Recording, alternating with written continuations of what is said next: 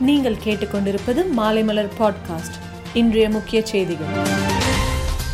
மானுடப்பற்றும் மனிதாபிமானமும் ஒன்றே எனது இரத்த ஓட்டமாக அமையும் என்று பெரியார் பிறந்த நாளையொட்டி சமூக நீதி நாள் உறுதிமொழி ஏற்றார் முதல்வர் மு ஸ்டாலின்.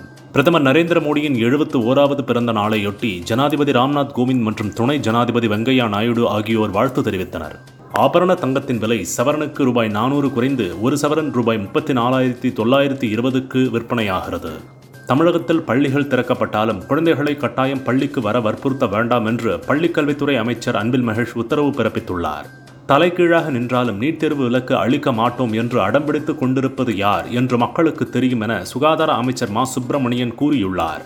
சென்னையில் ஜூன் மாதத்துக்கு பின்னர் எடுக்கப்பட்ட அதிரடி நடவடிக்கைகள் காரணமாக ஹெல்மெட் அணிபவர்களின் எண்ணிக்கை எண்பத்து ஆறு சதவீதமாக அதிகரித்துள்ளது என சென்னை போலீசார் தகவல். வேளாண் சட்டங்களை எதிர்த்து டெல்லியில் தடையை மீறி பேரணி நடத்த சிரோமணி அகாலிதளம் கட்சியின் தொண்டர்கள் திரண்டதால் பரபரப்பு ஏற்பட்டுள்ளது. ஷாங்காய் ஒத்துழைப்பு மாநாட்டையொட்டி சீன வெளியுறவுத்துறை மந்திரியுடன் இந்திய வெளியுறவுத்துறை மந்திரி ஜெய்சங்கர் சந்தித்து பேசினார். மேலும் செய்திகளுக்கு மாலைமலர் டாட் காமை பாருங்கள்.